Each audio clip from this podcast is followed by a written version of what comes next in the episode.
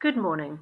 Today is the 25th of March, and I am joined by Architas Chief Investment Officer, Jaime Arguello, for an update on the financial markets and our positioning. Jaime, could I ask you to begin by giving a feel for current market sentiment and then perhaps a brief explanation of that? Sure. Well, first of all, as you know, the volatility across markets remains very high.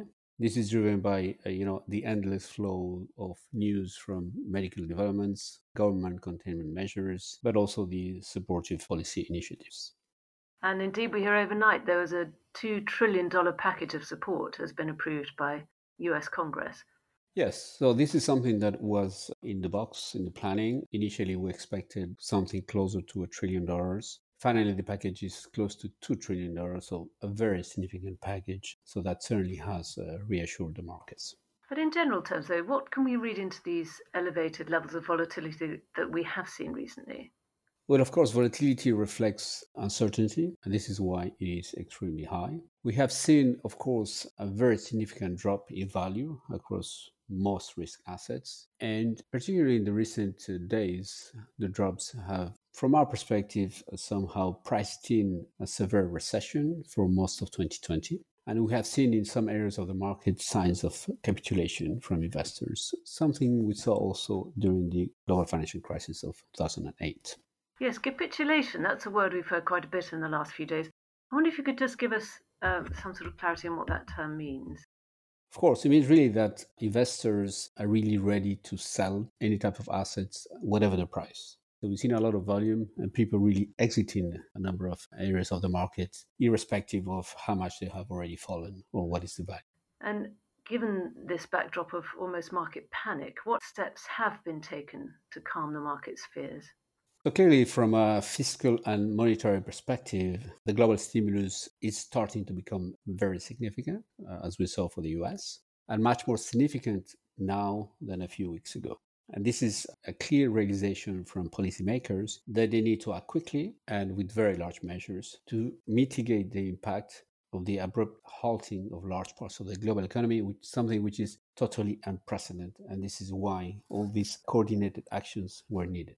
Yes, it seems there has been a real attempt at concerted action by governments and central banks across the world. How do you think events will pan out from here? Now, there is, of course, still a large level of uncertainty.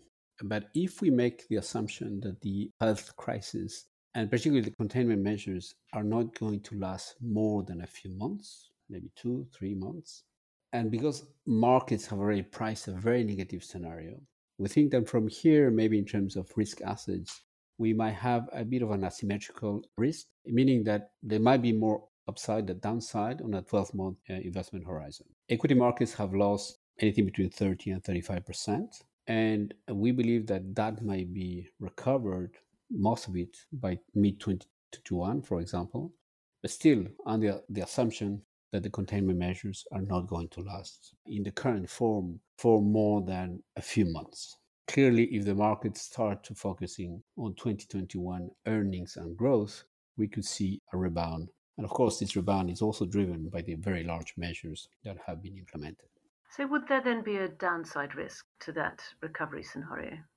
Yes, of course. And there's still a risk that if the containment measures were to continue for much longer than, say, three, four, or five months, then of course the damage made to the economy will be very significant and therefore we can see risk assets continue to drop materially from where we are today.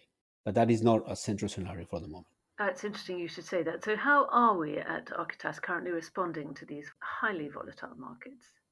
So before the crisis we had anyway a defensive positioning in our portfolios being underweight equities underweight credits and having a decent amount of duration risk. So we have maintained that uh, most of this period. But of course, the weight of our equity allocations has drifted lower because markets have tanked. And therefore, the level of our underweight has been increased. So, given the assumption that we had in terms of the duration of this crisis, uh, we believe it's reasonable having a long term investment horizon to start very progressively reducing the drift. And by that, you mean so, as I say, the weight of our equity allocation has been reducing with the market. So, the idea is to add very gradually to our exposure to risk assets. Of course, this stance might be adapted on any new material information, But clearly, for any investors, having the correct timing to have to add to risk is practically impossible given the uncertainty. So this is why we have a preference for a very gradual approach. And how then, in practical terms, would you achieve this selective increase?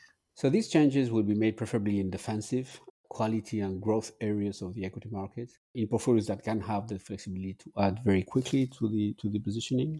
And it is also fair to say that it is going to be very gradual very progressive. Understood. So that's equities. Could you describe our positioning on bonds or fixed income? So on fixed income, we maintain our exposure to longer dated government bonds. This is duration. Clearly, we can benefit from diversification that has so far helped partially the impact of, of falls across equity markets. And although central banks have provided a lot of liquidity to the markets, we maintain a very defensive stance on corporate credit. We believe a large number of companies will suffer significantly from liquidity and credit stresses and possibly even default. Indeed, and we can see that heightened risk expressed in the high yield market. Could you please then summarize our discussion today?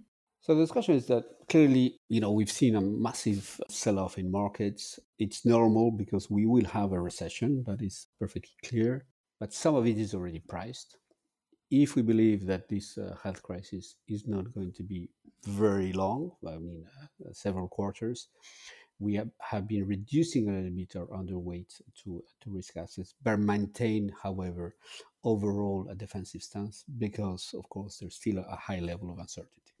And above all, we would maintain the message of staying invested throughout these market swings. Of course, I think the, the most appropriate for uh, clients is to maintain their allocation, their investment, and majority of products are long-term investment products, and therefore uh, these swings in the markets happen. This one is unprecedented in size and speed, but still our recommendation is for clients to maintain their investments. Thank you very much, Jaime. Thank you very much.